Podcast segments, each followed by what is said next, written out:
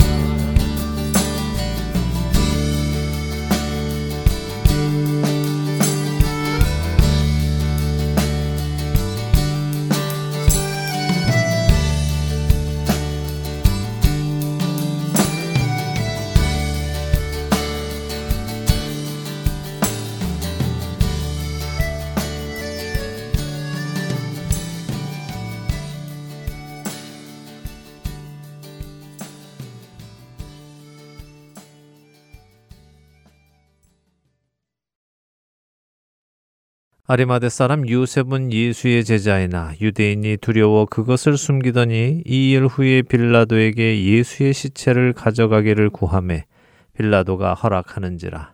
이에 가서 예수의 시체를 가져가니라. 일찍이 예수께 밤에 찾아왔던 니고데모도 몰약과 침향 섞은 것을 백 리트라쯤 가지고 온지라. 이에 예수의 시체를 가져다가 유대인의 장례 법대로 그 향품과 함께 세마포로 쌌더라. 요한복음 19장 38절에서 40절의 말씀입니다.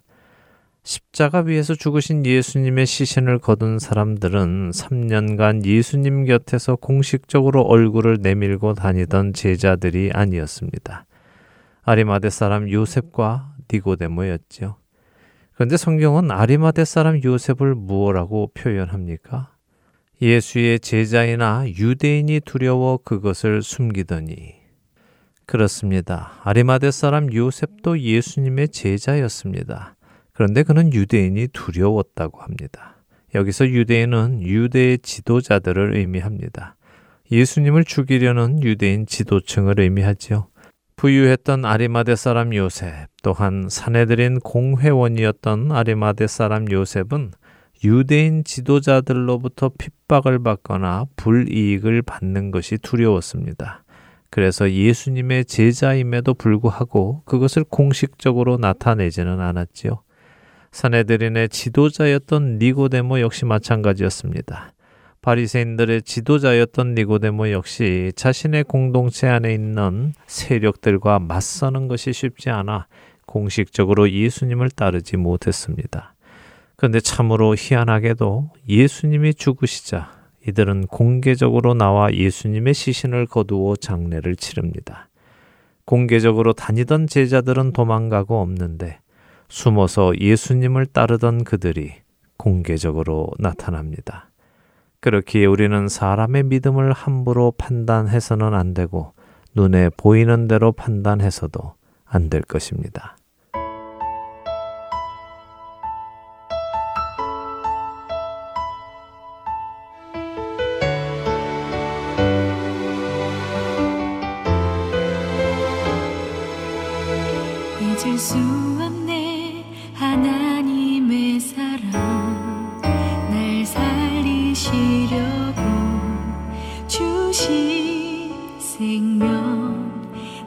십자가 지고 오르신 갈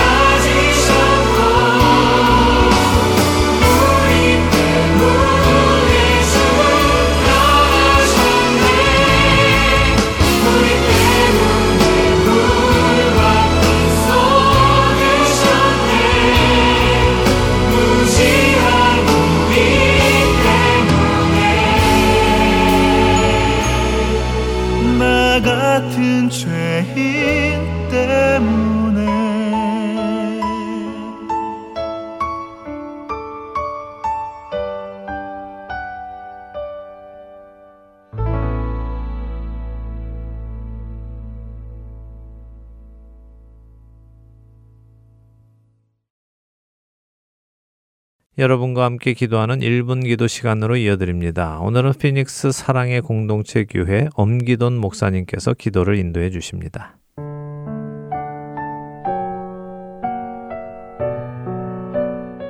하트앤 서울 복음 방송 1분 기도 시간입니다. 저는 피닉스 사랑의 공동체 교회를 담임하고 있는 엄기돈 목사입니다. 오늘의 기도는 말씀의 주파수를 맞추는 기도를 하기를 원합니다.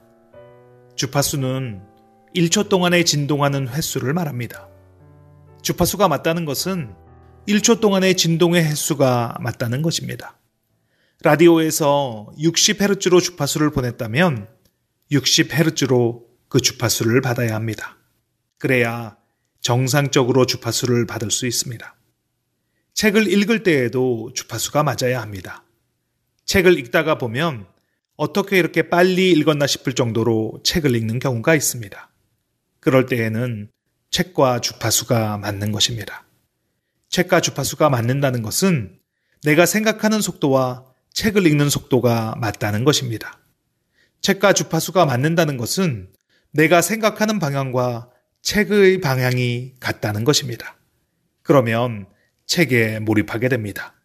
그리고 언제 읽었는지 모르게 책을 끝내게 됩니다. 말씀도 마찬가지입니다.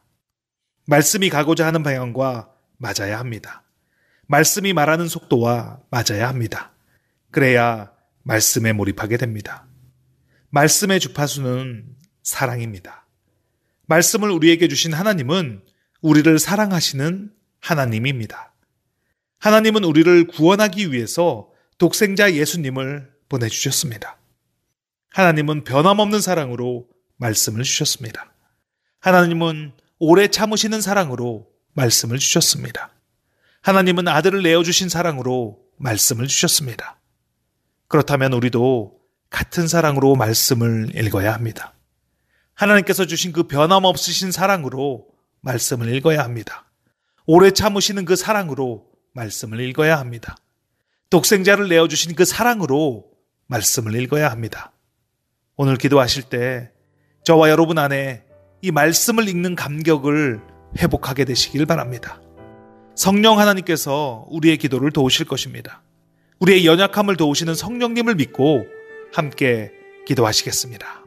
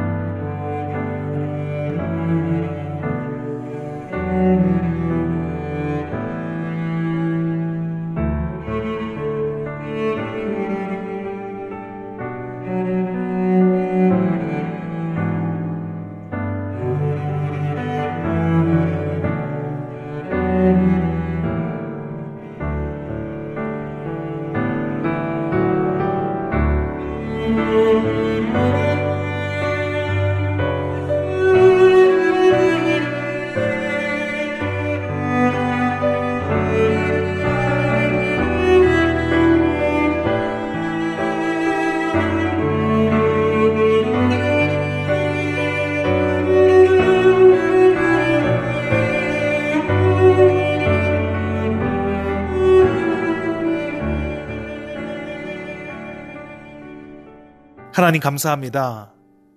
말씀과 주파수가 맞아지게 하시니 감사합니다. 말씀을 통해서 하나님을 온전히 만나게 하옵소서. 말씀이 능력임을 경험하게 하옵소서. 말씀이 살아서 역사하는 은혜를 누리게 하옵소서. 하나님께 기도할 때 응답해 주시는 하나님을 만나게 하옵소서. 그 하나님을 통해서 믿음이 자라나게 하시니 감사합니다. 기도를 통해서 주신 기쁨을 누리게 하시고 하늘의 꿈을 꾸는 우리가 되게 하여 주시옵소서. 감사드리며 예수 그리스도의 이름으로 기도합니다. 아멘.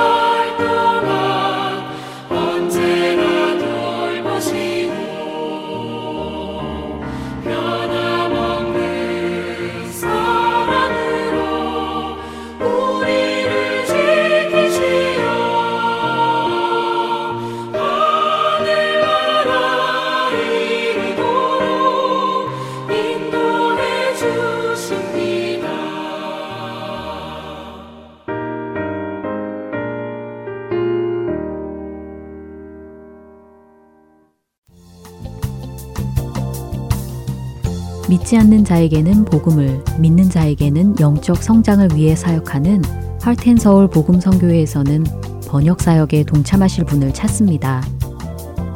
그동안 방송된 한국어 방송의 원고를 영어로 번역하는 자원봉사입니다.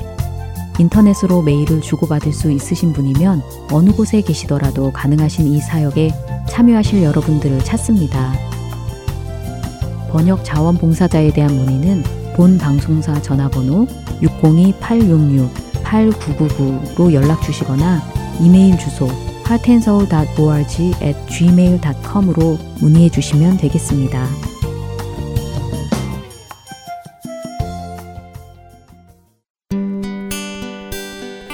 기쁜 소식 사랑으로 땅끝까지 전하는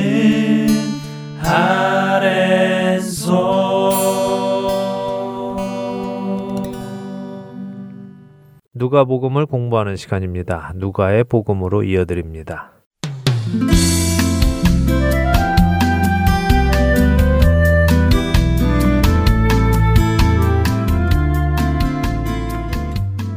애청자 여러분 안녕하세요. 우리가 알고 있는 바를 더 확실히 알게 하기 위해 쓰여진 누가복음을 공부하는 시간입니다. 누가복음 진행의 함혜진입니다. 네, 여러분 안녕하세요. 강순규입니다.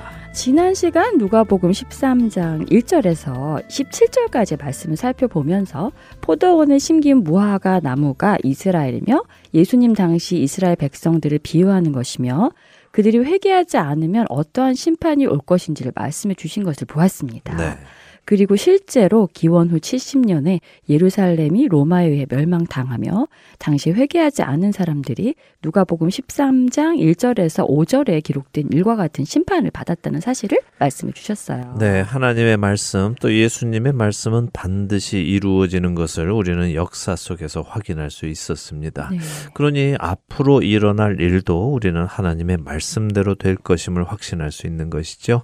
그런 말씀을 해 주셨지만 안식일 의 회당에서 18년 동안 사탄에게 눌려 고통당한 여인을 자유하게 하시는 예수님을 사람들은 여전히 못마땅하게 생각했고 그런 예수님의 행위를 불의한 행위로 말하는 회당장의 모습도 우리는 보았습니다. 예수님께서는 그런 회당장과 또 모인 무리들에게 그 여인이 묶인 것에 풀림을 받도록 해주는 것이 안식일 규례를 범하는 것이 아니라 오히려 마땅히 해야 할 일임을 또 말씀해 주셨죠. 네. 이렇게 하신 후에 예수님께서 한 비유를 해 주셨습니다. 하나님 나라에 관한 비유였죠. 지난 시간에 그 비유를 읽기만 하고 설명을 해주지 않으셨어요. 네. 그리고 청취자 여러분들이 직접 한 주간 이 비유의 의미를 생각해 보라고 하셨죠. 그렇습니다. 어떠셨습니까? 다들 잠시라도 시간을 내셔서 생각을 해보셨는지요? 함혜진 아나운서는 어떠십니까? 읽고 묵상해 보셨습니까?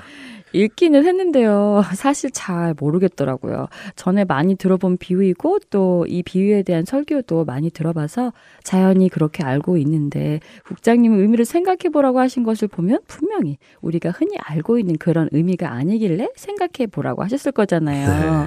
그런데 다른 의미는 잘 생각이 안 나더라고요. 하지만 겨자 씨가 나무가 되어 무성해지는 것처럼 작은 믿음으로 시작한 하나님의 나라가 확장된다. 뭐 그런 말씀 아닐까요? 예, 그런가요? 그러면 누룩의 비유는 어떻습니까? 아, 그것도 뭐 누룩이 들어가서 부풀게 해주고 먹을 수 있게 해주니까 뭐 좋은 의미 같다는 정도 그렇게 생각을 했는데요. 잘 모르겠습니다. 네, 사실 뭐 이 비유는요, 제가 10여 년 전에 아나크리노라는 방송에서 다루었던 내용들입니다. 그래서 기억하시는 분들도 계실 텐데요. 그러나 그 방송을 또 못 들으신 분들도 계실 테니 다시 설명을 드리죠. 네, 저도 그때는 하트앤서울 복음 방송을 몰라서 못 들었습니다. 설명을 좀 해주시겠어요? 예, 그러죠. 뭐 일단 먼저 누가복음 13장 18절에서 21절 읽고 또 이야기 나누죠. 네, 누가복음 13장 18절부터입니다. 그러므로 예수께서 이르시되 하나님의 나라가 무엇과 같을까? 내가 무엇으로 비교할까? 마치 사람이 자기 채소밭에 갖다 심은 겨자씨 한알 같으니 자라 나무가 되어 공중의 새들이 그 가지에 깃들였느니라. 또 이르시되 내가 하나님의 나라를 무엇으로 비교할까? 마치 여자가 가루 소말 속에 갖다 넣어 전부 부풀게 한 누룩과 같으니라 하셨더라. 전에 아나크리노라는 방송에서는 마태복음 13장에 기록된 천국 비유를 나누었습니다. 우리는 지금 누가복음 13장에 기록된 하나님의 나라 비유를 나누고 있지요. 근데 왜 같은 비유를 마태복음은 천국 비유라고 하고 누가복음은 하나님의 나라 비유라고 하는가? 그 이유는 아마 많은 분들도 알고 계실 텐데요. 잠시 설명을 드리면 마태복음은 유대인들을 위한 복음서지요. 음. 읽는 독자가 유대인들입니다. 유대인들에게는 하나님 곧 여호와의 이름을 부르는 것이 허락되지 않았죠. 그래서 천국이라고 표현을 했습니다. 반면에 누가복음은 헬라인들 곧 그리스인들에게 쓰는 복음서라고 우리가 첫 시간에 나누었습니다. 그런데 그리스인들은 이미 자신들의 신화가 있지요. 그리스 신화 말씀인가요? 그렇습니다. 그리스 신화는 기원전 800에서 900년 전 문헌에도 등장하고 있는데요. 그러니까 예수님 오시기 한참 전에 이미 만들어진 신화지요. 어쨌든 이 그리스 신화는 그리스인들, 헬라인들에게 잘 알려져 있기에 그들에게 하늘나라, 천국이라는 이미지가 이미 있었습니다. 그래서 그런 그들에게 천국이라고 말을 하면 자신들의 신화에 나오는 어, 나라, 곧 제우스 신이나 에로스 신, 우라노스 이런 신들이 살고 있는 천국이 자연스럽게 떠오릅니다. 그래서 사람들이 만들어낸 이런 신화적인 천국 말고 여호와 하나님의 나라를 꼭 집어서 말을 해 주었어야 했죠. 아, 그래서 같은 하나님의 나라를 마태복음은 천국이라고만 표현을 하고 누가복음은 하나님의 나라라고 꼭 집어서 표현한 것이군요. 네, 그렇습니다. 자, 그런데 사람들이요 하나님의 나라 혹은 천국 이렇게 말씀을 하면 그것을 장소적인 개념으로 생각을 합니다. 음, 장소적인 개념이요. 네. 그러니까 하나님이 계시는 하늘나라를 생각한다는 말씀이군요. 그렇죠. 천국, 하늘나라, 하나님의 나라 이렇게 말하면 우리는 죽은 다음에 가는 음. 곳으로 생각을 합니다. 네. 그러나 지금 이 비유에서 하나님의 나라를 그런 장소적인 개념으로 생각을 하면 이 비유가 말이 안 음, 되지요. 음, 네. 하늘에 있는 하나님의 나라가 겨자씨만큼 작게 시작하셨을 음. 리가 없겠죠. 네. 또 가루 반죽에 누룩을 넣은 것처럼 막 부풀어 오르지도 않을 것이고요. 그렇다면 여기 이 비유에서 하나님의 나라는 장소가 아니라 무엇을 말씀하실까요? 교회를 말씀하시는 것일까요? 예, 뭐 좋은 답변입니다. 교회를 말씀하시기도 합니다. 그러나 교회 교회만 말씀하시는 것은 아닙니다. 하나님의 나라, 천국이라고 하면요. 하나님의 통치도 포함이 되어 있고요. 하나님의 하시는 일도 포함이 됩니다. 교회 역시 하나님의 하시는 일로 생겨나고 하나님의 통치로 이루어지지요. 마태복음 3장 2절에서 세례 요한은 회개하라 천국이 가까이 왔다고 외칩니다. 그리고 예수님이 오심으로 천국은 이미 우리 곁에 오셨지요. 예수님은 또 천국은 여기 있다 저기 있다 할 수 없고 우리 안에 있다고 누가복음 17장 21절에 말씀하시기도 합니다. 하나님께서 하시는 일, 다시 말해 예수 그리스도를 통해 세우신 교회가 작은 겨자씨만한 것이 사실입니다. 예수님은 불과 열두 제자를 세우고 가셨습니다. 그리고 오순절에 성령의 능력을 받은 성도들이 120명이었지요. 역시 작은 숫자였습니다. 그러나 그런 작은 숫자로 시작된 교회가 자라나갑니다. 자라나서 나무가 되었습니다. 좋지요? 그런데 사실 겨자는 나무가 아닙니다. 겨자가 나무가 아니라고요? 네, 겨자는 풀입니다. 이 부분을 더 잘 이해하려면 마태복음을 좀 보아야 하는데요. 같은 비유가 기록된 마태복음 13장 31절에서 34절 읽고 설명을 드리겠습니다. 읽어 주세요. 네, 마태복음 13장 31절에서 34절입니다. 또 비유를 들어 이르시되 천국은 마치 사람이 자기 밭에 갖다 심은 겨자씨 하나 같으니 이는 모든 씨보다 작은 것이로되 자란 후에는 풀보다 커서 나무가 되매 공중의 새들이 와서 그 가지에 깃들이느니라. 또 비유로 말씀하시되 천국은 마치 여자가 가루 서말 속에 갖다 넣어 전부 부풀게 한 누룩과 같으니라. 예수께서 이 모든 것을 무리에게 비유로 말씀하시고 비유가 아니면 아무것도 말씀하지 아니하셨으니. 음, 네, 네, 정말 같은 비유의 말씀이 기록되어 있네요. 네, 그렇죠. 여기 마태복음의 비유가 사실 이해하기 더 쉬워서 이 본문을 봅니다. 조금 전에 제가 겨자는 나무가 아니라 풀이라고 말씀드렸죠. 네. 그런데 여기 예수님의 말씀 잘 보세요. 32절에 이 겨자씨가 자라서 풀보다 커서 나무가 되었다 이렇게 말씀하십니다. 이 말씀의 의미는 겨자는 풀인데 자신의 음. 본 모습인 풀이 아닌 나무가 되었다는 것입니다. 네. 이상하지요? 풀을 심었으면 풀이 음. 되어야 하는데 왜 풀이 나무가 되었을까요? 어, 그러게요. 왜 풀이 나무가 되죠? 네. 그것은 자신의 모습을 잃어버려서 그렇습니다. 네. 자신의 아이덴티티, 다시 말해 자신의 정체성을 잃어버려서 그렇죠. 자신은 풀인데 자신이 나무가 되었습니다. 하나님께서 풀을 심으셨으면 풀이 나야 하는데 나무가 되면 안 되죠.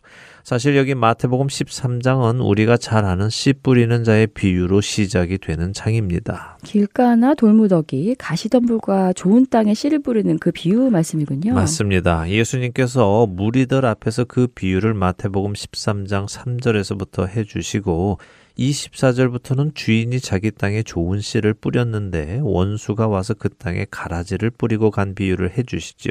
그리고는 이 비유, 곧 겨자씨와 누룩의 비유를 31절부터 해 주십니다.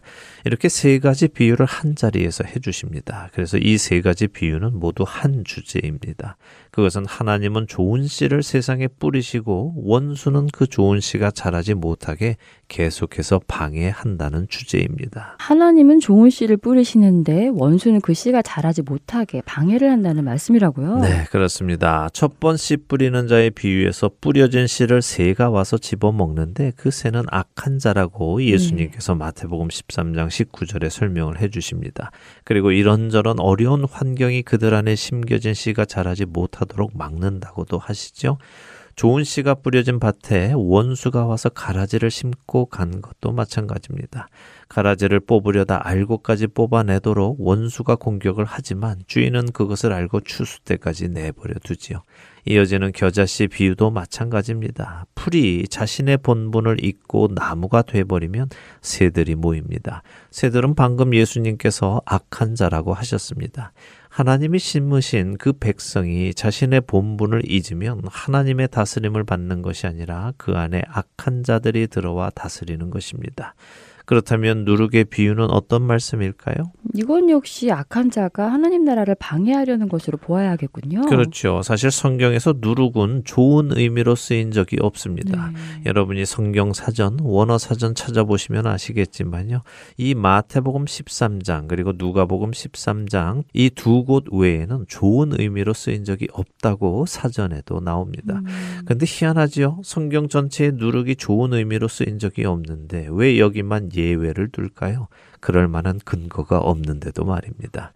마태복음 13장이나 누가복음 13장 모두 부정적인 현실에 대해 비유로 말씀하고 계시는데 왜 갑자기 긍정적인 의미로 해석을 해야 한다고 할까요? 성경에서 누룩은 죄를 상징합니다. 6월절이 시작되며 함께 시작하는 절기가 있습니다. 바로 무교절이지요. 무교절이란 누룩이 없는 빵을 먹는 절기입니다. 이 무교절 동안 유대인들은 자신들의 집안에 있는 모든 누룩을 내버려야 하고 빵도 누룩을 넣지 않고 먹어야 합니다. 6월절 어린 양의 피로 구원받은 사람은 누룩을 제거해야 하는 것입니다. 우리도 마찬가지죠. 그렇네요. 우리도 예수님의 피로 구원받은 후에는 죄를 내버려야 하듯이 누룩을 내버려야 하는 것이네요. 네, 맞습니다. 또한 예수님은 마태복음 16장 6절에서 바리새인과 사두개인의 누룩을 조심하라라고 하셨습니다. 네. 마가복음 8장 15절에서는 바리새인의 누룩과 헤롯의 누룩을 주의하라고 하셨죠. 전에 우리가 보았던 누가복음 12장 1절에서도 바리새인들의 누룩 곧 외식을 조심하라 이렇게 말씀하셨습니다. 네. 그러니까 누룩을 외식, 하나님과의 참된 관계에서 나오는 삶이 아니라 가식적인 종교의 삶, 자신의 의를 쌓아가는 삶으로 볼 수 있습니다. 그리고 또 죄도 있고요. 자, 신약의 사도 바울은 누룩에 대해서 뭐라고 할까요? 고린도전서 5장 6절에서 8절 읽어 주시겠습니까? 네, 고린도전서 5장 6절에서 8절입니다. 너희가 자랑하는 것이 옳지 아니하도다. 적은 누룩이 온 덩어리에 퍼지는 것을 알지 못하느냐. 너희는 누룩 없는 자인데 새 덩어리가 되기 위하여 묵은 누룩을 내버리라. 우리의 유월절 양 곧 그리스도께서 희생되셨느니라. 이러므로 우리가 명절을 지키되 묵은 누룩으로도 말고 악하고 악에 찬 누룩으로도 말고 누룩이 없이 오직 순전함과 진실함의 떡으로 하자. 네. 누룩을 없애자고 하시네요. 그렇습니다. 누룩이 온 덩어리에 퍼지니까 그렇지 않도록 내버리라고 하시죠. 네. 사실 이 고린도전서 5장에서 사도 바울이 이야기하는 누룩은요. 아버지의 정부와 간음한 아들의 범죄에 관한 음. 이야기입니다. 세상에서도 볼 수 없는 이런 참담한 죄가 고린도 교회 안에 있었다는 것을 책망하시는 말씀이지요. 이처럼 누룩은 멀리 해야 하는 것이고 버려야 하는 것입니다. 찾아내어서 없애야 하는 것이죠. 네. 다시 예수님의 비유로 돌아오지요. 예수님께서 하나님의 나라를 어디에 비유할까 하시고는 마치 여자가 가루 소말 속에 갖다 넣어 전부 부풀게 한 누룩과 같으니라라고 하십니다. 한국어로는 갖다 넣어라고 번역이 되어 있어서 그냥 가루에 누룩을 넣은 것처럼 느껴지지만요. 넣다라는 원어는 앵크리프토라는 단어로 무엇 무엇 안에 숨기다 하는 의미의 음. 단어입니다. 그리고 이 단어는 신약 성경 전체에서 딱 두 번, 마태복음 13장 33절과 누가복음 13장 21절에만 사용이 되었습니다. 두 번 쓰였지만 결국 한 번 쓰인 음, 것이죠. 같은 네. 비유니까요. 그러니까 이 여인이 악한 의도로 몰래 누룩을 가져다가 가루에 넣었기에 이 떡 역시 자신의 모습보다 부풀려 커집니다. 성경은 전부 부풀게 했다고 하시죠. 네. 하나님께서 뿌리신 씨를 망치기 위해 노력하는 것입니다. 지난 시간 제가 이 누가복음 13장 겨자씨와 누룩의 비유가 앞에 있던 사건, 곧 예수님을 정죄하는 회당장의 사건과 관련이 있고 더 나아가 13장 전체의 주제와 같다고 말씀드렸습니다. 하나님께서는 온 세상을 구원하시기 위해 아주 작은 민족 이스라엘을 택하셨습니다. 신명기 7장 7절에 하나님께서 이스라엘을 택하신 이유가 숫자가 많아서가 아니라 모든 민족 중에 가장 적기 때문이라고 말씀하시죠. 모든 씨 중에 가장 작은 겨자씨와 같은 민족입니다. 그런데 그 민족이 자랍니다. 풀로 잘 자랄 때까지는 좋았습니다. 그런데 어느 순간 그 민족이 자신들의 정체성을 잊어버렸습니다. 자신들의 임무, 사명, 부르심을 잊어버렸죠. 그리고는 커져버렸습니다. 죄가 들어와 버리니까 부풀려집니다. 모세의 율법 612개 위에 자신들이 만들어낸 장로들의 유전 612개를 더합니다. 그리고 그것들을 지키는 것이 의로운 것이고 그것을 지키지 않는 자들은 불의한 자들로 정죄했습니다. 더 나아가 말씀이 육신을 입고 오신 예수님을 몰라보고 그분을 정죄하고 책망하고 더 나아가 죽이려고까지 합니다. 하나님의 다스림이 아니라 악한 자, 마귀의 다스림을 받고 살아가는 모습을 보여주고 있죠. 포도원에 무화과 나무를 심었는데 열매를 맺지 못하고 있는 것입니다. 회개하지 않고 있죠. 자신들은 안식일을 지키며 스스로 의롭다고 생각하며 18년간 사탄에게 고통받는 여인을 놓아주는 것을 정죄했습니다. 만일 여러분이 이 13장 전체를 읽으셨다면 여러분은 깨달으셨을 것입니다. 이 겨자씨와 누룩의 비유 다음에 바로 이어지는 예수님의 가르침이 있습니다. 읽어주시죠. 22절에서 24절 세 절입니다. 네, 누가복음 13장 22절에서 24절입니다.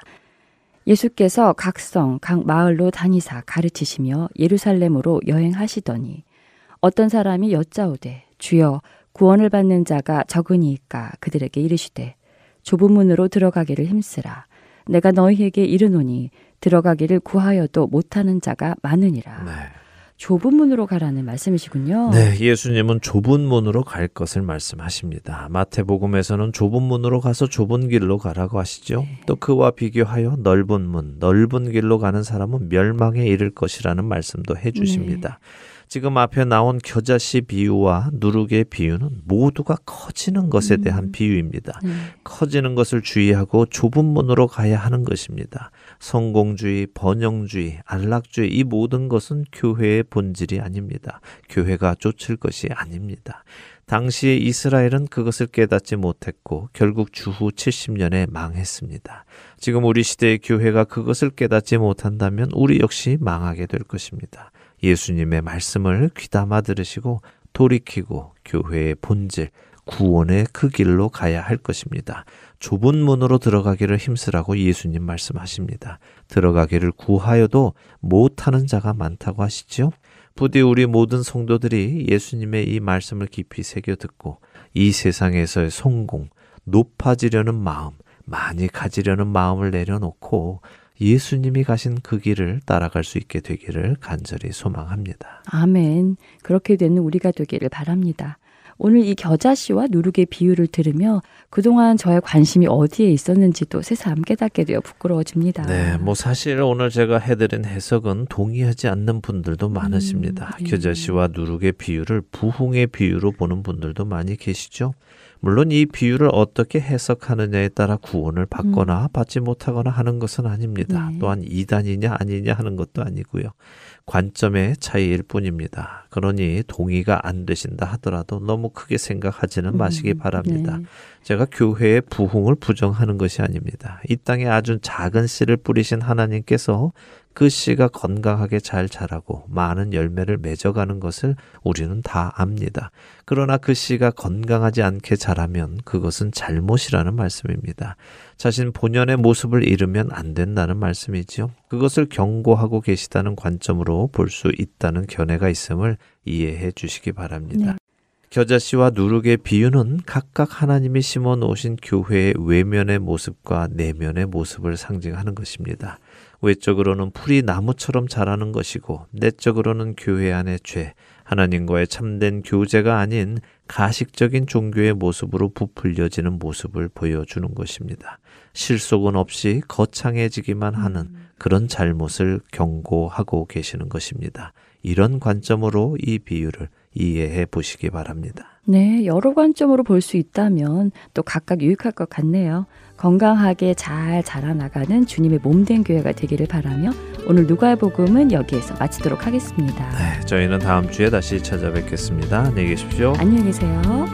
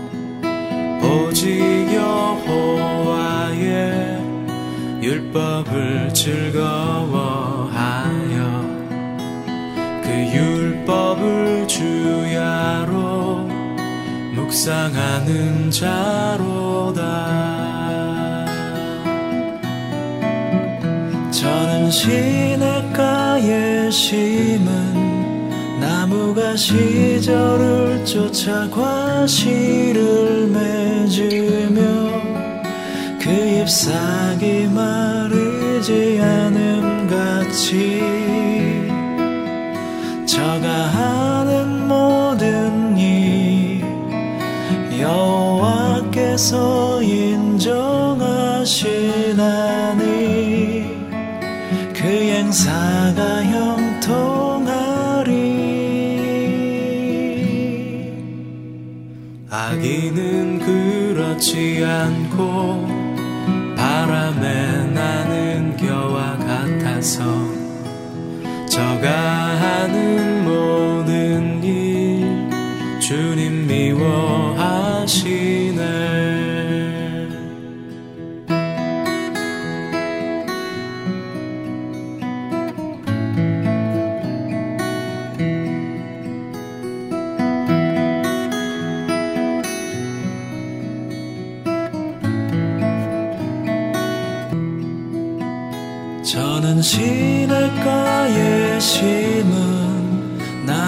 시절을 쫓아 과실을 맺으며 그 잎사귀 마르지 않음 같이 저가 하는 모든 일 여호와께서 인정하시나니 그 행사가 형통하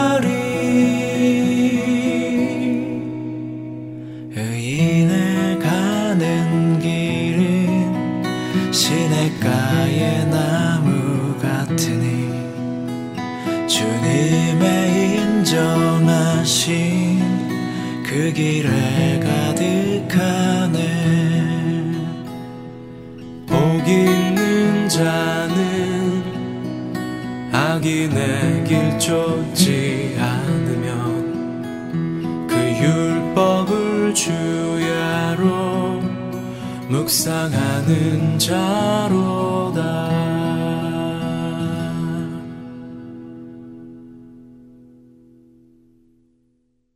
유대인이 두려워 숨어서 예수님을 따르던 예수님의 제자 아리마대 사람 요셉이나 니고데모가 십자가에서 숨진 예수님의 시신을 거두어 장례를 드린 것과는 달리 공개적으로 예수님을 따르던 제자들은 모두 숨었습니다. 제자들은 왜 숨었습니까?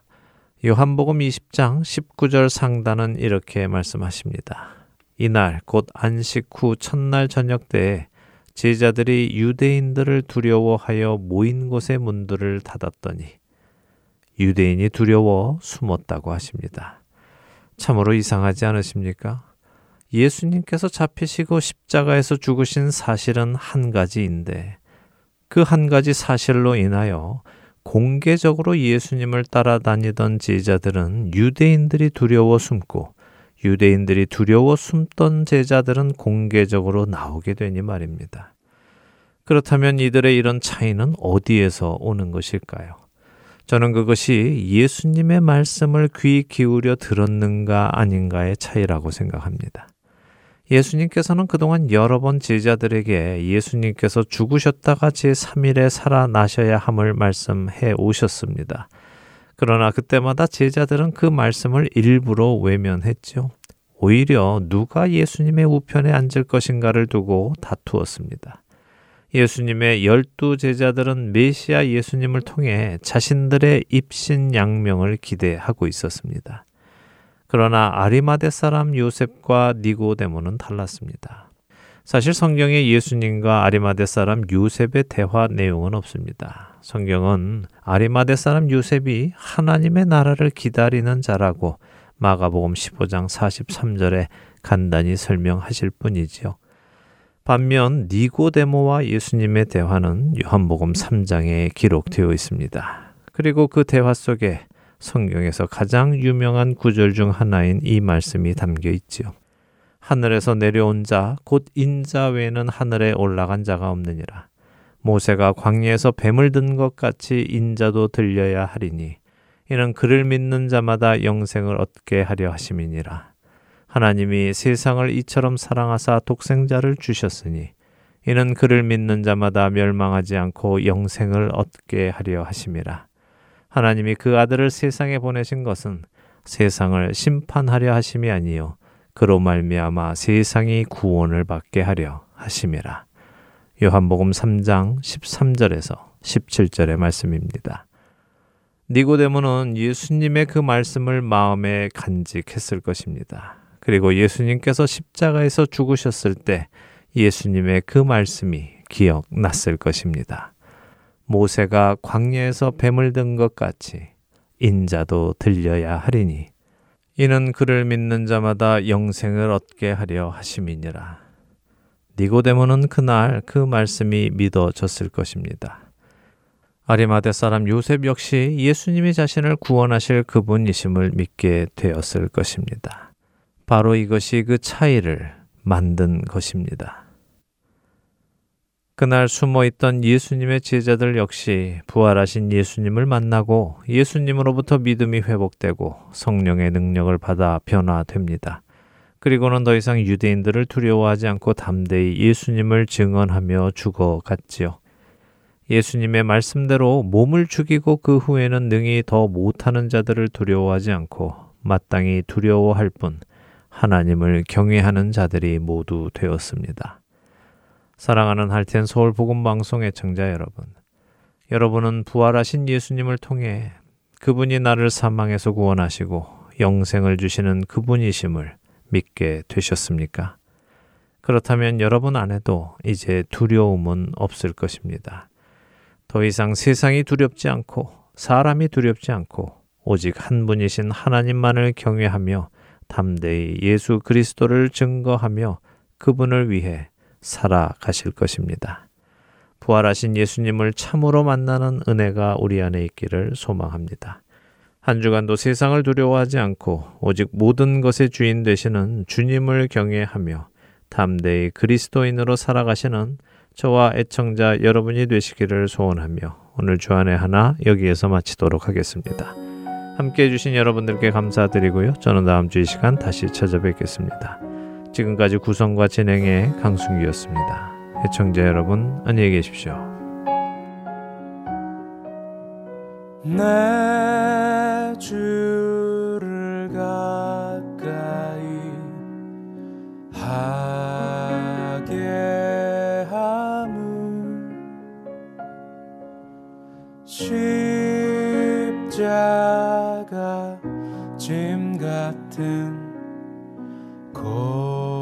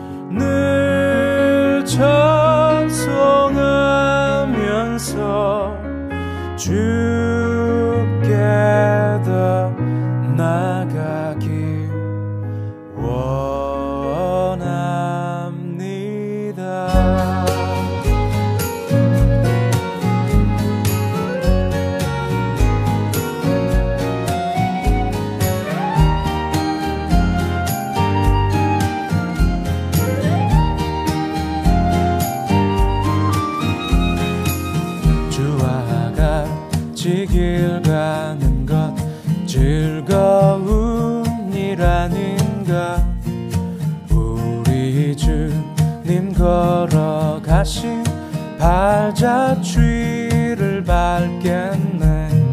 한 걸음 한 걸음 주 예수와 함께 날마다 날마다